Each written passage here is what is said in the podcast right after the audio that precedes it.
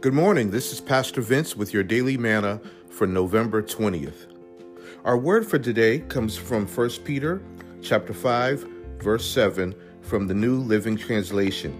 And the word of God says, "Give all your worries and cares to God, for he cares about you." Amen. Yes, he does. Once again, that's from 1 Peter chapter 5 verse 7 from the New Living Translation of the Bible. Please join me tomorrow for more of your daily manna. Have a blessed day.